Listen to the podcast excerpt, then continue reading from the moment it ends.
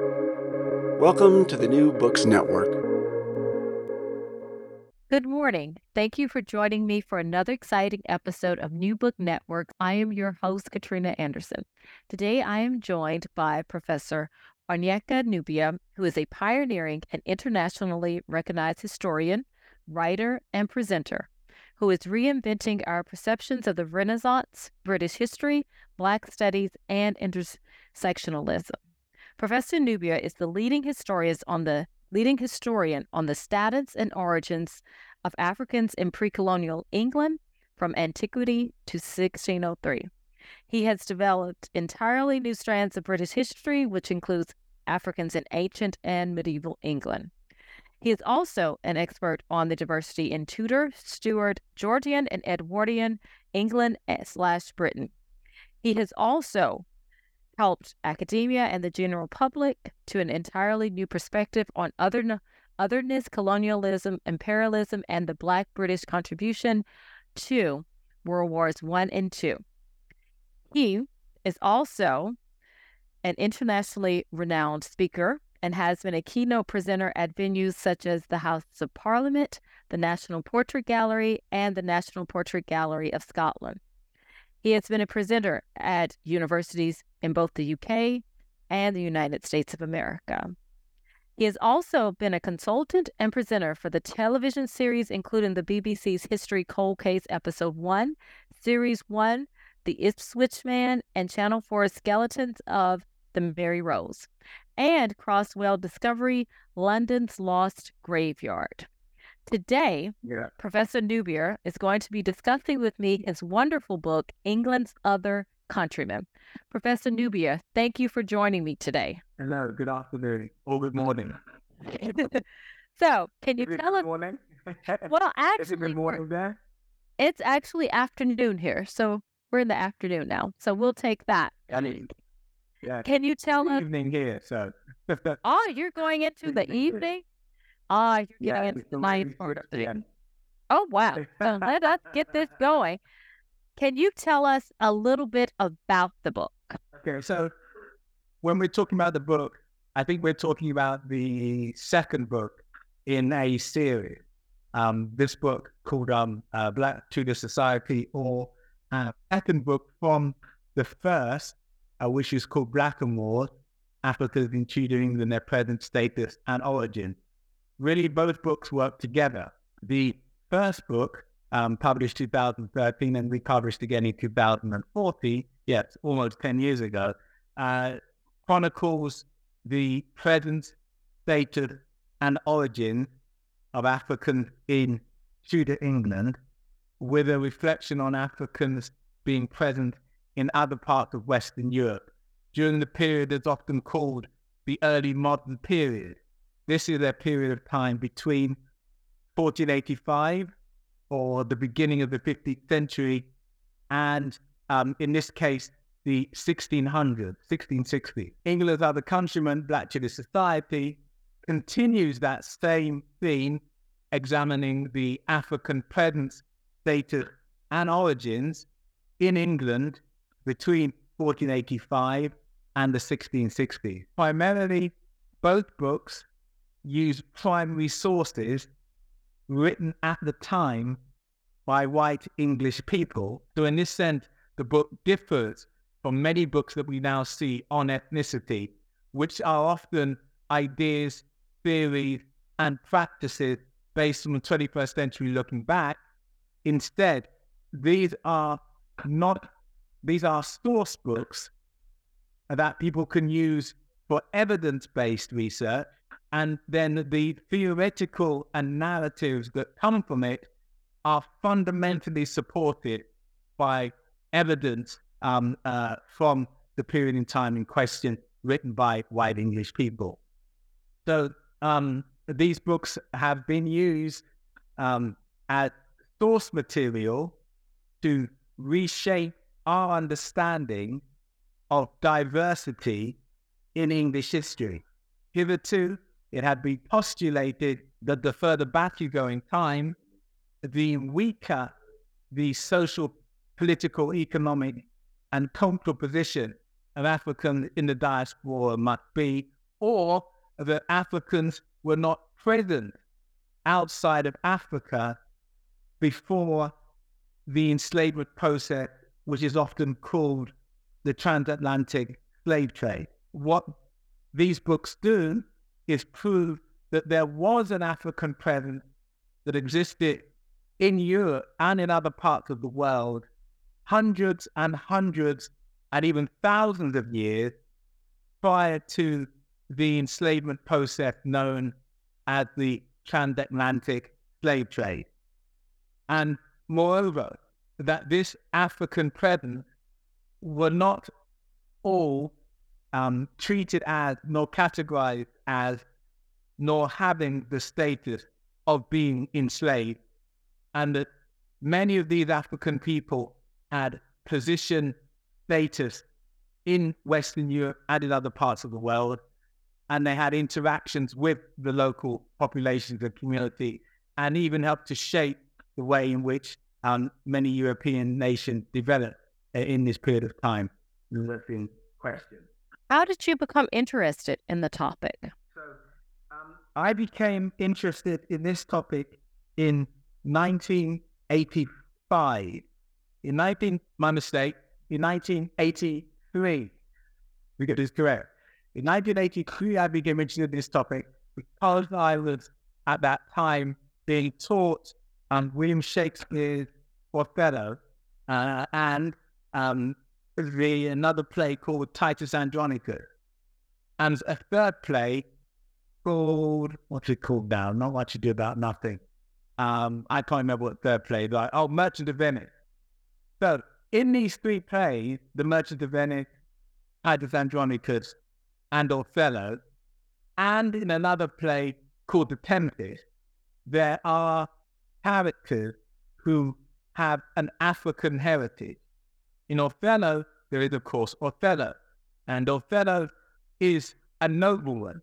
He is someone who raised himself up to the position of being one of the ten, Council of Ten. Council of Ten are the people that make decisions um, regarding the safety and the protection of Venice.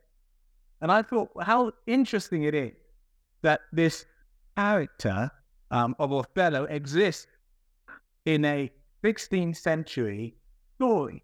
You know, why is Othello an African? Uh, why is his blackness very visible and very obvious? Uh, why is he described in a derogatory way uh, by Iago and one or two of the other characters? Uh, and why does he have this position uh, within Venetian society? Is this art imitating life?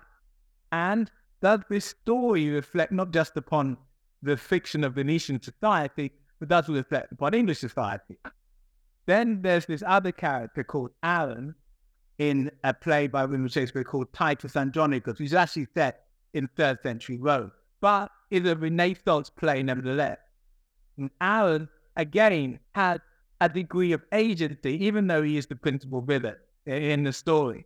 He has considerable agency. In fact, he's the mover and the shaker um, within the play. And, uh, you know, the, probably, I think, the most enigmatic of any of the characters, um, as well as, you know, uh, be uh, potentially the most intelligent uh, and the most skillfully cunning of those characters. And then there is the Prince of Morocco, or the Moorish um, ambassador in The Merchant of Venice, who has a much smaller part, but nevertheless a visible part. And then uh, the fourth character is Caliban, whose mother is described as coming from Arguin, Arguin being a place in North Africa. His father's parentage isn't mentioned. Caliban is often depicted in a um, artistically creative way, shall we say, um, as a beast-like figure, uh, where his ethnicity is sort of subsumed within the sort of beastly characteristic. But in the story, he's described as having his North African heritage. So I thought, why is it that these four characters exist, and why in Shakespeare's plays do we see constant references to people of African descent in Romeo and Juliet, you know, the rich Julian Ethiopia, um, uh, in other plays, the references, you know, to black men being uh, like beauteous pearls in ladies' eyes. You know, we have these terms and references. And these terms and references aren't just terms of art. They aren't just chromatic definitions of opposite, black and white. These terms are often related to ethnicity and they're related to the ethnicity that is connected to Africa. So I thought that with all of these fictional characters that populate Renaissance plays, perhaps that they are reflective of an African presence in England. And I thought that way back in 1983, but I had no evidence to support such a notion. Then in 1986, I came across a book, fantastic book, um, called, I think it, the, the title was The Black Presence in London. It was created by an organization called the GLC, Greater London Council, the organization that doesn't exist anymore. It was a left leaning uh, organization um, that was heavily trying to promote Black history, especially in the suburbs and uh, uh, many of the cities of London. And this book called The Black Presence in London was a fantastic book. It was only about 30 or 40 pages, but it was fantastic because it contained evidence for a pre 18th century African population. Albeit that this evidence was rather scanty, the evidence was nevertheless there. And within this evidence, I saw the first reference to three important documents. Uh, these documents were two letters, one written on the 11th of July, 1596, another a letter written on the 18th of July, 1596, and a draft proclamation written in 1601. Now, this book called The Black Presence in London mistakenly claims that these documents were written by Elizabeth I. But the important point is that they contain evidence for an African presence. The documents talk about that the uh, Queen Elizabeth is disconcerted to, to note um, that there are so many blackamoors and they use the term Negroes who are part of the population of England at that time, and many of them have come to England because of the conflict against Spain, and that this African presence um, is fostered and powered is the term uh, in England, and that they have, you know, a position status, and that they also, rather contradictory, in a rather contradictory way, take the relief that is meant for England's lead subject. So this was the first time I found these three documents. Even so, even though the book didn't really describe the context that these documents fit within, it was the first reference that I had to these documents. This enabled me from 1986 to go on and find the original sources. So in 1987, I did eight. Um, it took me two years uh, but I went and found in the National Archive the original document that was sourced in this book. In addition, um, I, what I then began to do from 1988 is began to think, okay, well, these documents claim uh, that Africans, you know, all over the country are a threat, are a danger. And I wanted to find out if they were a significant danger um, uh, or uh, where whether they were, you know, just portrayed as such. You know, how many people of African descent were living in England? Were they just living in port towns like Bristol, um, uh, uh, London? Um, where, you know, where were they? You know, who were they? You know, what was their presence? What was their status? And what were their origins? So I spent from 1988 all the way up till now uh, conducting this research uh, for sometimes for whole periods of a year. I didn't find anything despite doing research for a whole year. I might go to um, a town or a city and look at their parish record, and then um, the next day do the same thing. And I'd do that consistently uh, through a whole year uh, in the midst of all the other work that I had to do, because this was work that I wasn't being paid for. Uh, so I was doing this, fitting this in with my regular, you know, day job. And and yet I might do all of that research for a whole year and not find anything. No, no sources, no evidence at all. Um, and so sometimes that would be at the end of the year, there would be that feeling of despondency. Perhaps these people don't exist. Yeah. Then I began to reassess my perspective on this. Uh, since this was research at that stage that I was doing that up to that moment, nobody else was really doing. In 1988, 1989, no one was, no one else really doing this kind of research, looking at Africans in Tudor um, England, uh, Tudor and early Stuart England. People had looked at the Georgian population in the 18th century and the 19th century, but they hadn't looked um, at the 15th or 16th century. So I was having to make my own structures here and my own framework. Then I had a sort of revelation. Um, this is my first revelation. Uh, the first revelation was that I was looking in the wrong place. Um, uh, but, but I was uh, looking in the wrong city, the wrong town, uh, and the wrong place. And I began to reassess the way that I was looking because at that moment, in 1988, 1989, I had been looking for Africans in metropolitan cities, metropolitan cities that were such and that existed in the 18th and the 19th century. So, for example, I've done quite a lot of research in Liverpool, uh, Manchester, uh, Birmingham, Leeds, thinking that, okay, because these are big cities now, and they are cities where people of African descent now are a significant presence, that these would be the same cities that in the 16th century Africans would be in. Of course, this is a mistaken idea because Birmingham, Manchester, uh, Liverpool, and Leeds were tiny villages in the 16th century in which very few people lived. So I said, okay, let me start again. Let me start again. What were the big towns, cities in Elizabethan England, in Tudor England? It is there that I need to do start my research. So the big towns uh, and cities in England were places like London, places like Bristol, places like Norwich, um, uh, places like Portsmouth. Um, uh, these sorts of places were the places, the, the, the big town. Um, and when I, um, uh, Salisbury was another um, uh, big town at the time. So when I then reassessed my perspectives, this meant that I now targeted the big towns, the big cities that existed in Tudor England.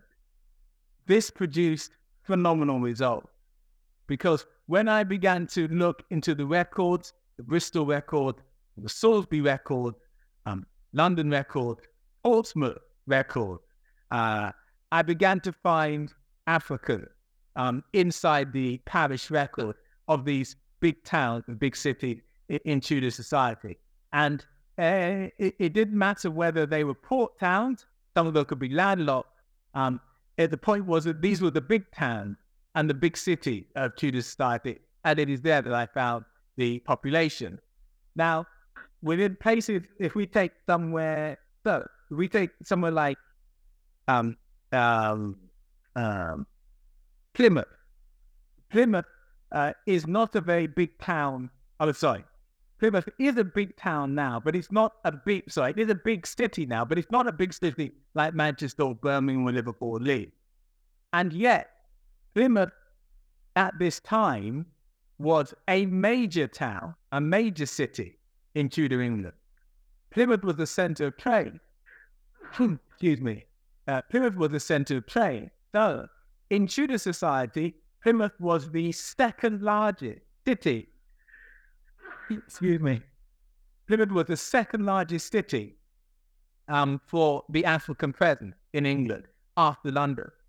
So this was remarkable. This was not a, what I was expecting, but it helped to illustrate that indeed this presence um, was strong. So the largest conurbation of African presence in Tudor England were London, Plymouth, Bristol, places like Exmouth, also um, uh, in the west in the west of England, and places like Salisbury, and then there would be other towns and villages um, uh, such as Holt, um, uh, Edinburgh uh, in Scotland, um, uh, and places of that of that nature. So the the important thing is that the African presence in Tudor England is to be found all over the country. Yes, it is to be found all over the country in villages and town uh, and, ta- and, and towns and cities throughout the country. But the concentration of Africans was not in the same places that the later African presence was to be found in the 18th, 19th, 20th, and 21st century. This, was, uh, was truly remarkable. And, um, and uh, I began to record what I found. Um, I began to record. And initially, how I recorded this pattern was as individuals with individual entry. Parish records were created, uh, most of them from the 1550s onward. Unfortunately, we don't have good records for the first part of the Tudor period, from 1485 to the 1550s. So the records are, are skewed towards the 1550s onward. And I initially approached the records from a statistical perspective, recording individual entry. And that's what they were initially, you know, to me, just individual entry. Like John A. Blackamoor was buried here 1562. You know, Mary um, A. Blackamoor um, uh, died um, of the plague, you know, 1601. Um, uh, Daisy, um, a, a, a Blackamoor child, was baptized here 1584. You know, the, the, the sorts of record. And they were just individual entry. Then in about 1992, 1993, I began to collate or move away from this the, the collection of statistical data towards trying to work out how some of these data could be grouped together. Did some of these entries in these parish records relate to individuals, couples, families, community? And that's where my research really took off. Wow. That was quite a journey that you undertook. So I can only imagine how challenging the research process was for you. But as you were going through your research and finding out information, how did were you able to determine like how blacks actually arrived in Tudor society? Right. Good. So the, the, the key thing was that I had this perspective. Um, because I've been influenced by post-colonial um, theory, post-colonial um, uh, uh, praxis, post-colonial um, uh, systems of um, thinking of uh, African presence, certainly in the diaspora. And indeed, the post-colonial practice does have a lot of positive contribution. But in this case, it wasn't helpful. And this post-colonial practice tells a narrative that Africans in the diaspora, primarily the, the encounter was one of enslavement, um, was primarily one of, of, in, of servitude or in servitude, primarily one of inscription primarily one in which the African subject was an object um, to be utilized and used by European nations. Uh, and that tends to be the philosophy, the narrative that is given. And that's the idea that I had. So, as far as I was concerned, people that I was researching from 1988 all the way up until 1997, I, I was convinced that these people were slaves, were enslaved people, and that the records were the records of their masters are referring to their enslaved people. And, uh, and that idea was the predominant idea. And therefore, that these people had been brought on slave ship, uh, they'd been brought by force, um, they were kept in England and other parts of Europe by force. Uh, they were treated abominably, um, uh, and that they um, effectively lived, you know, nasty, brutish, and short lives. That was my idea, and I believe using those three documents that I mentioned earlier, you know, the two letters and the proclamation, now I was of the opinion that these documents prove that these people were enslaved and proved that these people had an inferior position. And I had the idea that this was where modern racism began. It began in the 16th century, you know, with John Hawkins, you know, and um, uh, and Francis Drake and Walter Raleigh, you know, with their slave um, trading um, expeditions and this is where the whole idea of Western European racism and slavery uh, began in the 16th century, and that it continued in an unbroken line from the 16th century all the way up till now. That was my idea. And, and, and I kept trying to fit the individuals, the couples, the families, and the communities that I was discovering throughout the country into that prison, you know. So that even from 1996 to 2007, a further 10, 11 years, I still kept trying to fit these individuals, couples, families, community into this prison. Now, in about 2007, I think it was, uh, a colleague of mine called Imtiaz Habib, who had actually started doing his research, I think slightly later than me, um, published his book um, on the African uh, president. Um, he taking some, he had done some of the similar research, but he, what I didn't know that he was actually doing some similar research that I was doing at the same time, even though he had started slightly later. His book, um, I, uh, I think the imprint of the, imprint, something called the imprint of the something, the imprint of black or the invisible black presence or something. In his book, he said unequivocally that the people, the African people in Tudor and early Stuart society were enslaved. That's the narrative that he had. And in fact, because he was so strong on his narrative, it made me question my narrative. And I thought, okay, he's telling this so strongly, but the evidence that he's presenting and the evidence that I've found doesn't support that narrative. Let me go back and question that narrative. So I went back. I went back again and again and again and again and researched again and again and again the, the, the, the records that contained these people. About the Plymouth record that uh, examined, you know, where, where, you know, these applicants were in the records. You know, what does the record say about them? You know, um, what does it say about their, their, their status? What does it establish about their status? Or to the record and could put off without Aldgate, which is a parish in central London near Tower Hamlet. You know, you know, where we see Mary Phyllis of Morisco, you know, or Christopher Cappervert, you know, both described as Blackamoors. What did it say about their status? I went to the records by Henry Anthony Jetto in Holt, in Worcestershire. What did it say about them uh, and their, you know, their connection to society?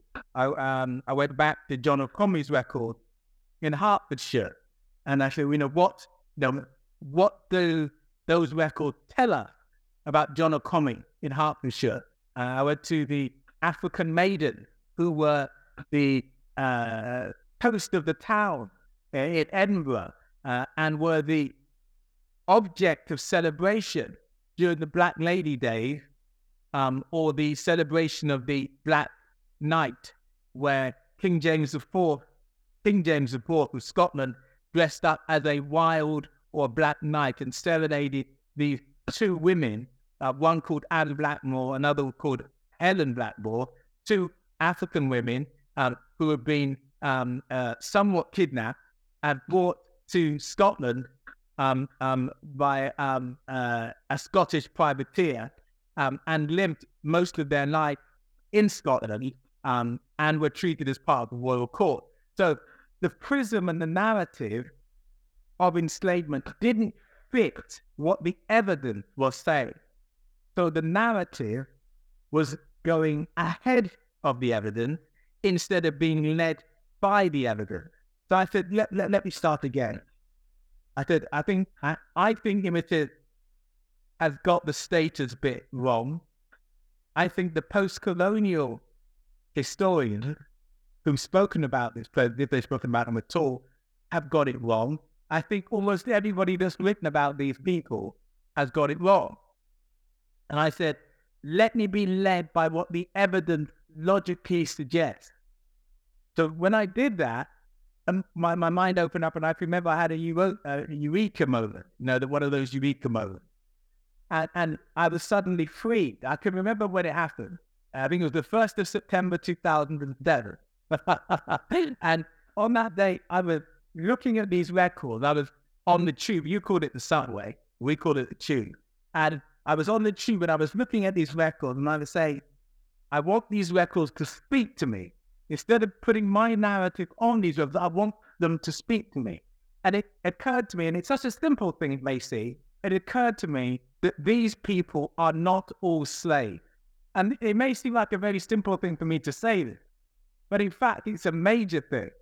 And from once I was freed from that prison of having to try and construe all of these people into being enslaved people, then I could begin to see them and see that indeed 98% of them were not enslaved people.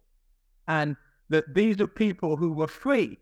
These were these were of sometimes merchant, soldiers, um, uh, diplomats, dignitaries, um, uh, etc., etc., etc., um, living uh, in Tudor society, interacting with Tudor society. Uh, you know, and I began to then see them for who they are instead of trying to pay for my prison loan.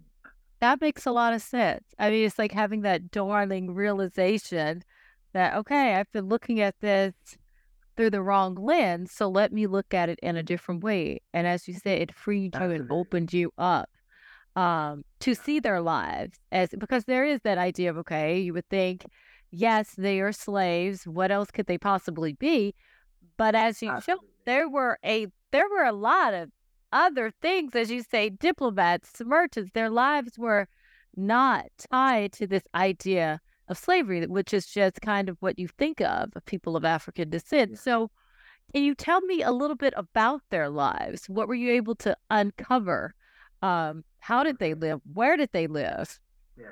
So, can I just preface it a little more? Sorry, Katrina, if you don't mind. Sure. Um, I just need to preface it a little more, just so a little more context.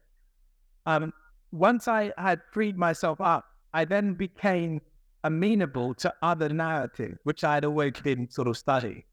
Um, and and most of all, one of the strong narratives that had been sort of left out was the connection to the Moorish population of Spain. Now, in the parish record, there are continuous references that make connections between the Africans that are living in England between 1485 to the, to the 1660s, between this population and Spain.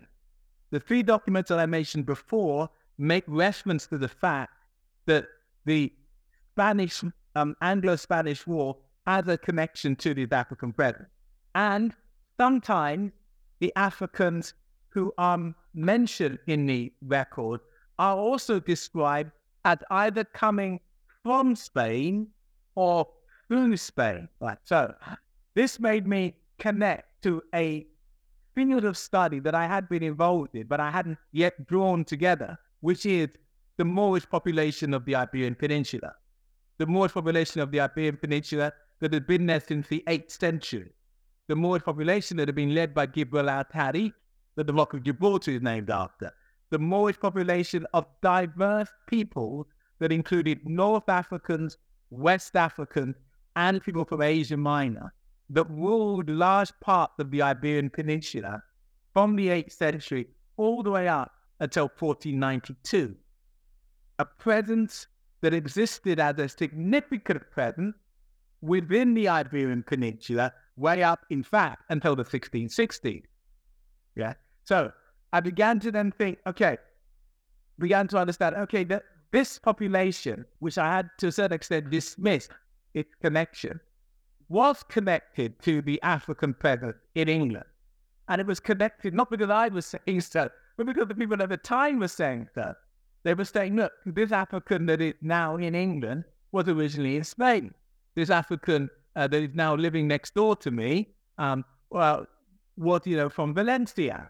Hence their name, Simon Valencia, right? Or, or this African uh, uh, that was living with now my neighbor um, had previously been in the court in Madrid, etc., etc.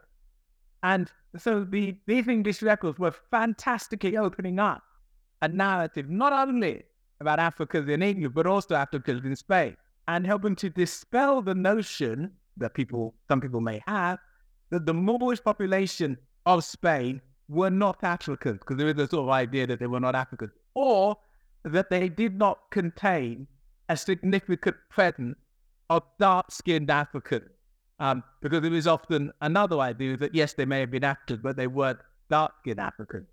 Clearly, the English records are telling us that that's not the case. Um, that these people who were coming from Spain and Portugal were now living in England, who were part of the Moorish population in Spain and Portugal, and were being described as dark skinned African, did have their root in this Moorish population that was in Spain and Portugal. And this helped us to not only understand the Africans that were living in England, but also the Africans that were living in the Moorish population and the Africans that were part of the Moorish population that were the progenitors of culture, civilization, the Renaissance, etc., etc.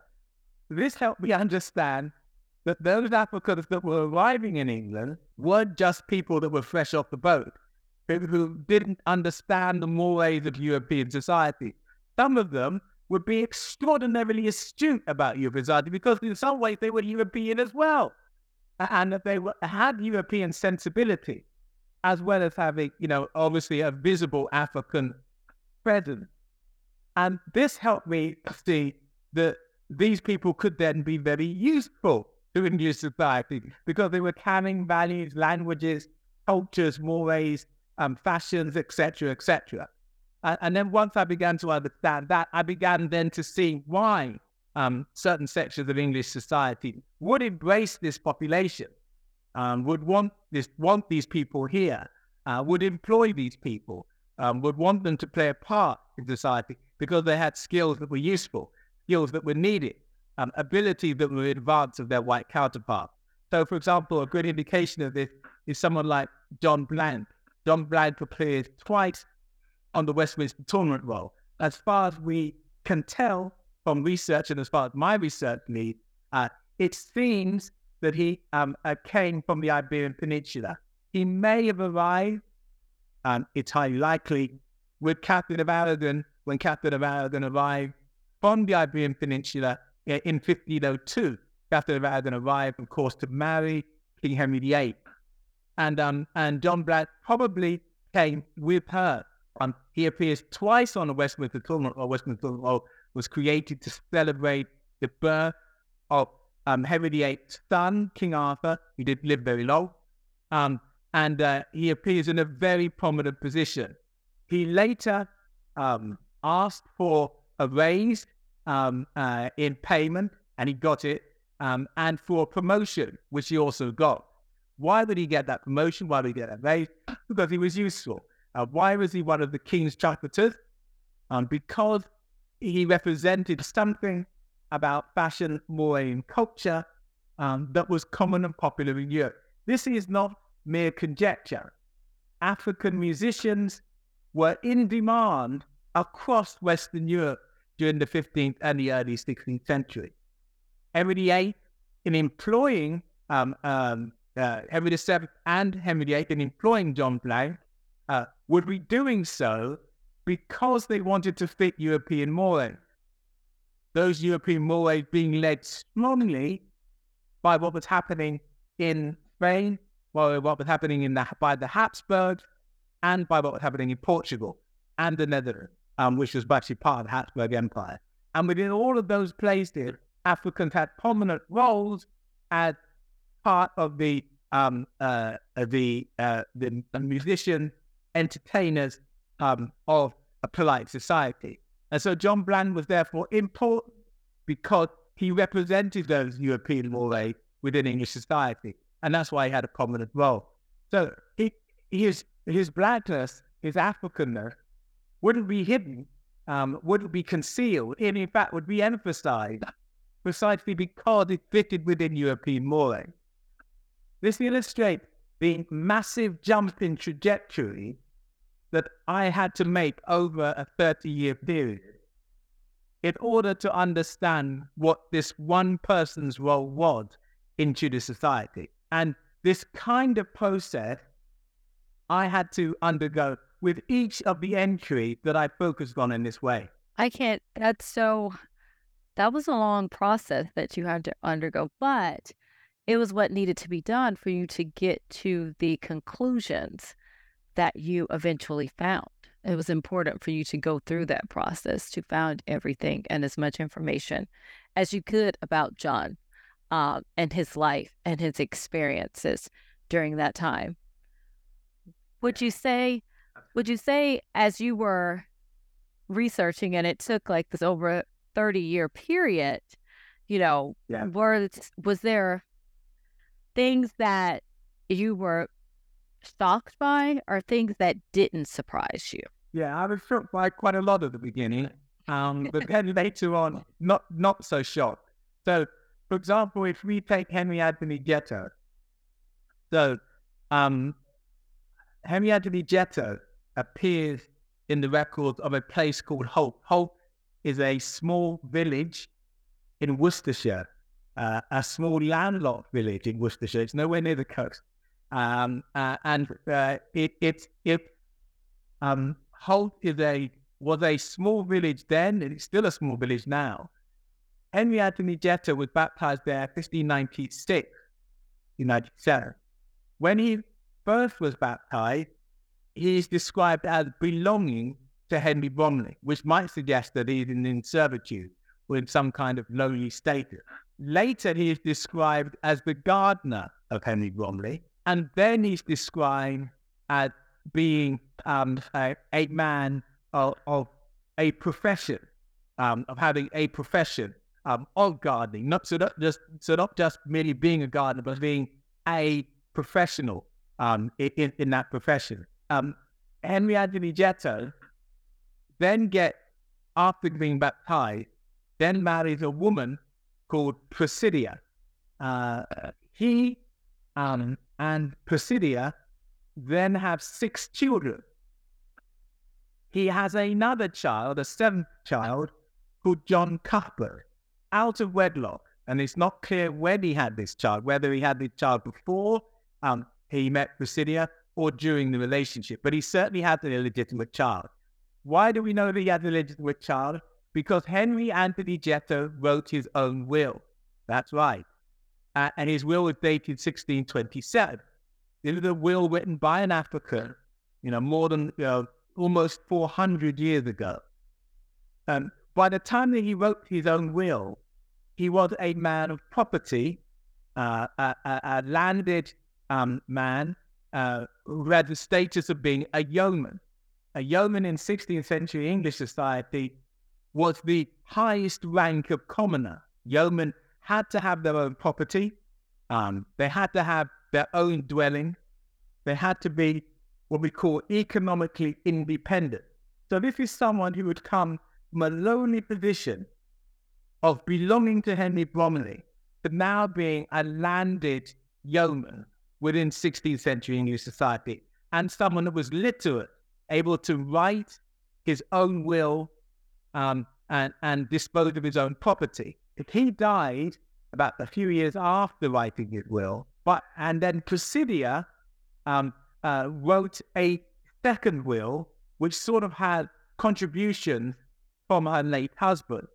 This will is even more, um, uh, even more revealing because it talks about the full extent of the family's property.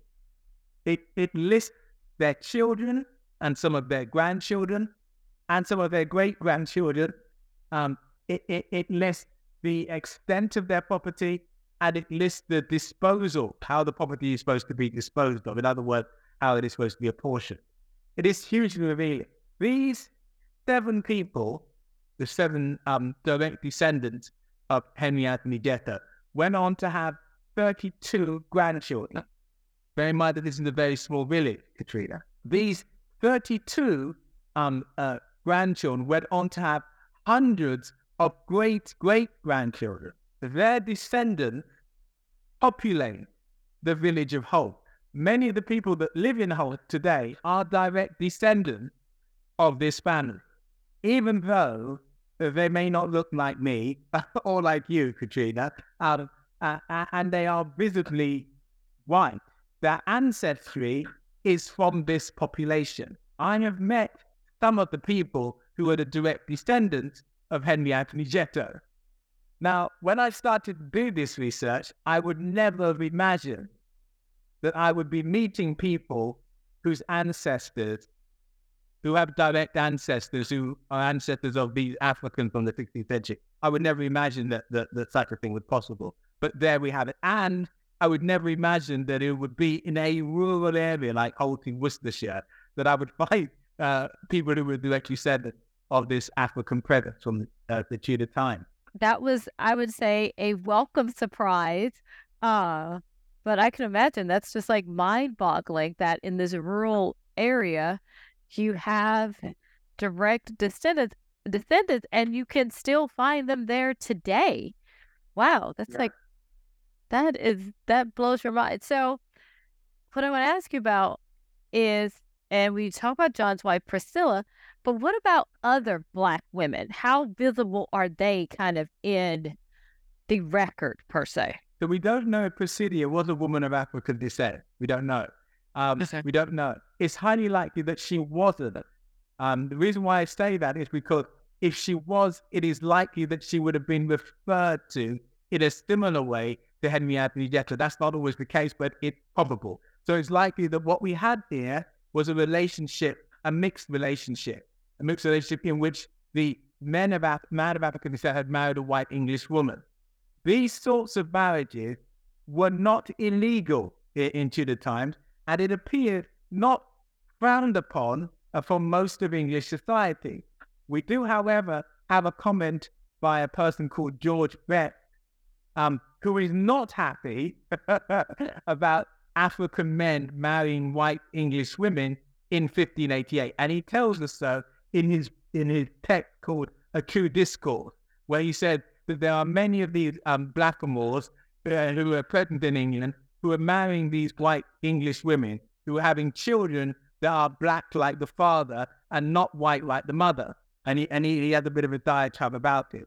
So we know that um, these marriages did take place. And also we do know that African women married white English men uh, in Tudor society because we have records of these marriages too taking place and the children produced from such union. Um, some of these African women, um, we don't know who they married or we don't know if they got married. We have, for example, Mary Fillis of Morisco. Mary Fillis of Morisco is a young woman. We first see her in the English record at the age of about 20 to 21.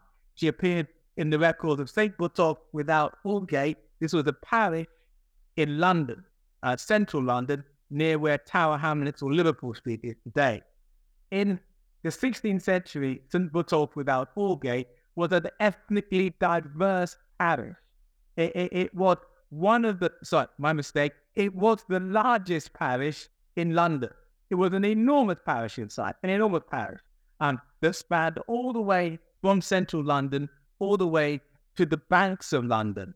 Now, in the 16th century, London was mostly the part that is across from the river that is now called the City of London. It wasn't the Greater London that we now know. So St. Botolph without Aldgate bordered the edge of London all the way to the centre. This was a very large parish. And in this parish, um, it was an extraordinarily ethnically diverse parish in the 16th century, perhaps one of the most diverse parishes in the whole country. In this parish, the majority of the people were non English born. The majority of the people that lived in this parish were non English born. Um, they were French, um, people of French descent, Spanish, Portuguese, um, people from what is now called Italy. And there were Africans from all of those places that I've just mentioned, as well as some Native Americans And by the end of the 16th century living in that parish and even some people from, um, uh, from, from what we now call the Arctic Inuit people were living in this parish in the 16th century. It was an extraordinarily ethnically diverse parish. Um, uh, and it, it, it, it, had a very strong Jewish population, um, a strong Catholic population, even up in, in during the 16th century. It was also the center for cultures and the arts. It was where the theaters were. The theaters were on the bankside just looking onto this parish, it was the place where um, the excitement uh, and much of what we call Elizabethan society um, was located there. And Mary Fillis of Morisco was living in the midst of it, uh, in that parish. So when we first find her in the Botolph without Aldgate record, she's about the age of 20 to 21. In those records, it describes how she had come to England with her father, Phyllis Zaborska. Her mother isn't mentioned. We don't know why her mother isn't mentioned. So she arrived in England 13 years before she's baptized. Probably, I think, fleeing persecution from the Iberian Peninsula, and that she has as her heritage part of the uh, part of her heritage is that Moorish heritage from the Iberian Peninsula. In the baptism record, it describes how she had been in St. Botolph without Aldgate for 13 years and had now decided to become a Christian. It described how her father was a basket maker and shovel maker. It described how she was part of the parish um, and, and, had now chosen willingly um, to become a member of that parish. Uh, and, and that her choice had been entirely independent um, and that she had come to know Christ through her own choice. So this is a remarkable record. It's a very long record, far more complex than what I'm simplifying in the description. It's a remarkable record of a young woman of African descent who was chosen to become a Christian, who's part of a parish, who had been brought to England with her father. Her father has probably died, which is why he's not mentioned in the record. She'd been adopted by the parish, and now she had chosen to become a member of the parish. At her baptism, the, it was a course select where we see notori, note, um, people of note, local mayor, local aldermen. These people are all present at her baptism. Very unique, very um, uh, um, uh, unusual to see this baptism being celebrated in this way. Why is it being celebrated? Because it's an adult baptism. And as an adult baptism, Mary Fillis of Morisco's um, uh, choice to become a member of the parish, a member of the church in this way, is considered to be of more potent force than someone who is merely born into the Christian religion. So this is this shows us a number of things. It shows us that that those people of African descent who chose to become part of parishes and chose to become part of their church would often be welcomed into their churches precisely because they were having these adult baptisms is the exact opposite of what we may have thought, that they would in some ways be segregated from their congregation. Having said that, I am fully aware that some people of African descent were strangers in um, 16th century society and were described as such. A stranger was a colloquial, generic term used to describe people who were not yet of the parish. However, there doesn't appear to be some sort of racial bar that prevented them moving from being strangers to becoming members of the parish. I haven't found that um, Eddie Church saying, no, you cannot become a member of this parish because of your ethnicity. In fact, the opposite. I mean, that's mind because you you do have this perspective in your mind to say, okay, that Mary would not have been welcome into the church, yet she was. Um, absolutely, absolutely. We have another example. We have uh, Maria Moriana. Uh, this is an earlier record um, during the period of time that we don't have lots of records for, and this makes our record even more fantastic. Maria Moriana is a 1470 record, 1470. But this is a very early record. Um, and Maria Moriana uh, is in Southampton and uh, um, uh, and Maria Moriana um, is is uh, a woman of African descent who her employer attempts to treat attempts to treat her in a servile way. He attempts to treat her in a servile way, as if she were enslaved. Maria Moriana fights against this position with the help of the local community. Um, uh, and um, did I say Portsmouth or did I say Southampton? Did I say she's living in Portsmouth? Did I say, okay, good. Let me start again. So that is like I said, I get mixed up in Portsmouth. That's Southampton. Okay, let me start again. So we, we, we have the record for a another woman, a very interesting woman from an earlier period in time, from 1470. Her name is Maria Moriana. Now, this record is more than 500 years old. Maria, and so Maria Moriana is living in Southampton. Southampton uh, is on the southeast coast uh, of England. It's a port town. And Maria Moriana uh, is employed by a um, person called. Philippa Sini attempts to treat Moriana in a servile way uh, and tries to get her effectively sort of pushed off, bought off, or sold off to somebody as if she were enslaved. But her local community sort of rally around her. And um, even though it's described in the record that she is a simple woman, and simple in inverted commas, we're not sure how simple she was, but she's described as being a simple woman. And she's also described as being an innocent. An innocent implies, number one, that she's not yet married, or, or and number two, that she is perhaps not very intelligent, or and number three, um, that she might actually have a low um, intelligence. We're not sure exactly. Um, I'm not sure exactly what the word innocent means in this category, but it certainly seems as if um, uh, she needed help in order to protect her status. She is described as an innocent about three or four times in, in the record, and her innocence means that Philippa Sini attempts to treat her in a servile manner. The matter goes to court, and we don't have the ratio decidendi, either the rule of the case, but we do have obiter dicta, legal reasoning from the court.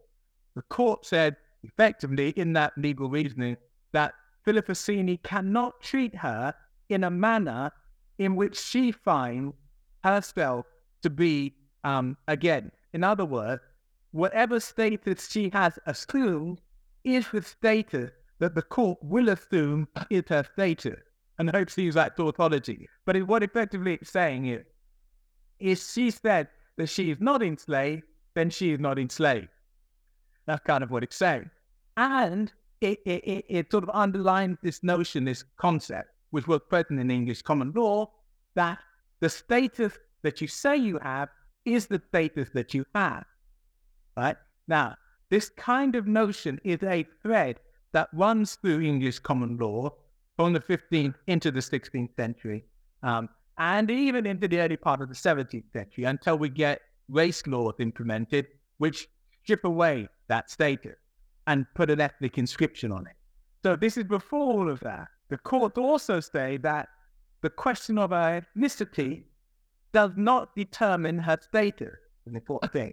Her status is determined by her status. if you see what I mean uh, and not by her ethnicity. This is made very important um, because he's actually saying, that look, you can't use the law um, to make her into a slave simply because she's an African. That's what they say in a different by term. So uh, this case with this African woman is a fantastic case. You know, this is the case before we get the American case of Elizabeth Key Grinstead. I don't know if you know of the case of Elizabeth Key Grinstead. Elizabeth Key Grinstead was an early um, um, uh, um, North American case um, uh, where a woman of African descent was able successfully to petition that she was not enslaved simply because she was an African. Um, Elizabeth Key Grinstead, of course, is a ancestor of people like Johnny Depp, uh, people like, who were direct um, uh, um, uh, descendants of Elizabeth Key Grinstead. And indeed are many people, uh, many of the people uh, are part of the New England population, even part of the Southern population, of that old population who now exist in America, who have Elizabeth Key Grinstead as an ancestor. So this case is before that case. It's before the John Congo case, 18th century case, um, uh, where they were looking at the position of state. It's an early case. It, it, it, it is perhaps one of the earliest cases that looks at ethnicity and status uh, within a Western construct. And it has this African woman petitioning for her right and the local community supporting her. That is just so mind boggling to conceptualize that this was happening during this early period. So I have to ask you, what would you want, let's say, readers to take away from Henry Anthony Jetto, Mary Maria Magdula, Mary Phyllis Fillis of Morisco, what would you want them to take away from their lives? Or just what would you want them to understand about mm. blacks in Tudor England during this time? Okay. The first thing is to um, these people that um, I found, for me, are living. They're living people. And they were speaking to me and have been speaking to me for a very, very, very long time. And they continue to speak to me. Um, all I had to do was listen. All I had to do was listen. And once I began to listen, I could hear their story. I could see that the um, footnotes that they have left behind enabled me to establish a narrative about um, their lives. This history is a living history, and it's a history that we need to uncover. African history does not begin with slavery. It does not begin in enslavement. Even in the diaspora in North America and in Europe, it doesn't begin with slavery. We must recognize that enslavement does form a part of our history, but it is not the beginning of our history. We have to understand what happened before the 18th century in Europe and in North America to understand what then happened in the 17th and the 18th century. And what it actually does is should make us happy to an extent or glad to an extent because, wow, we've got all this diverse and interesting history of these people that impacted in their societies and communities and helped to shape their part of European society, helped to shape their part of uh, the society of the Northern Hemisphere. This is fantastic. But then we have to ask ourselves another question. What happened?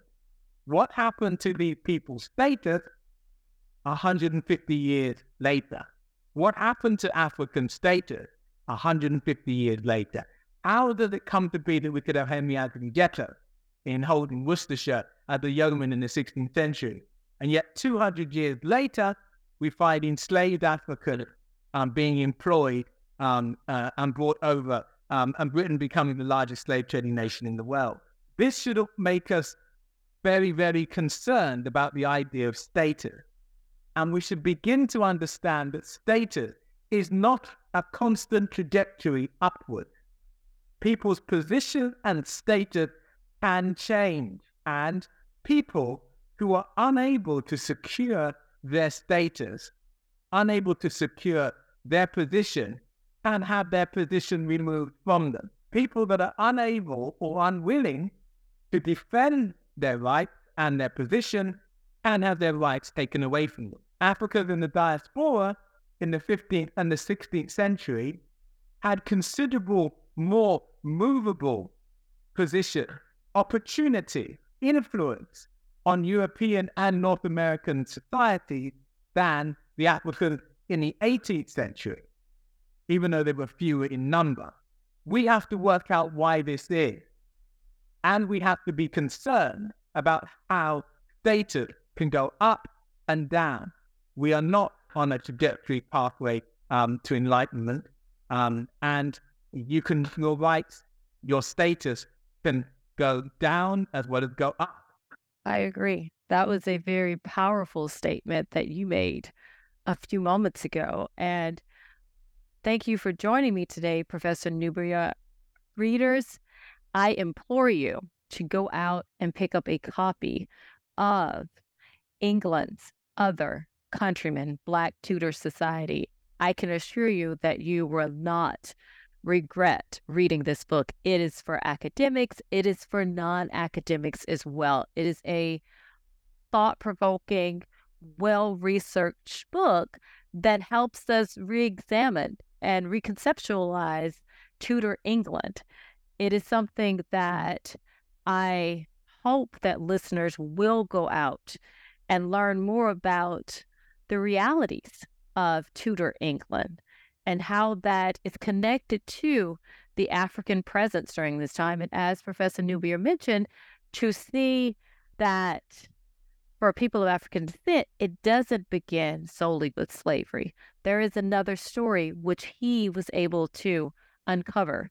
So please, I urge you, go out and pick up a copy of England's Other Countrymen. It is on sale now.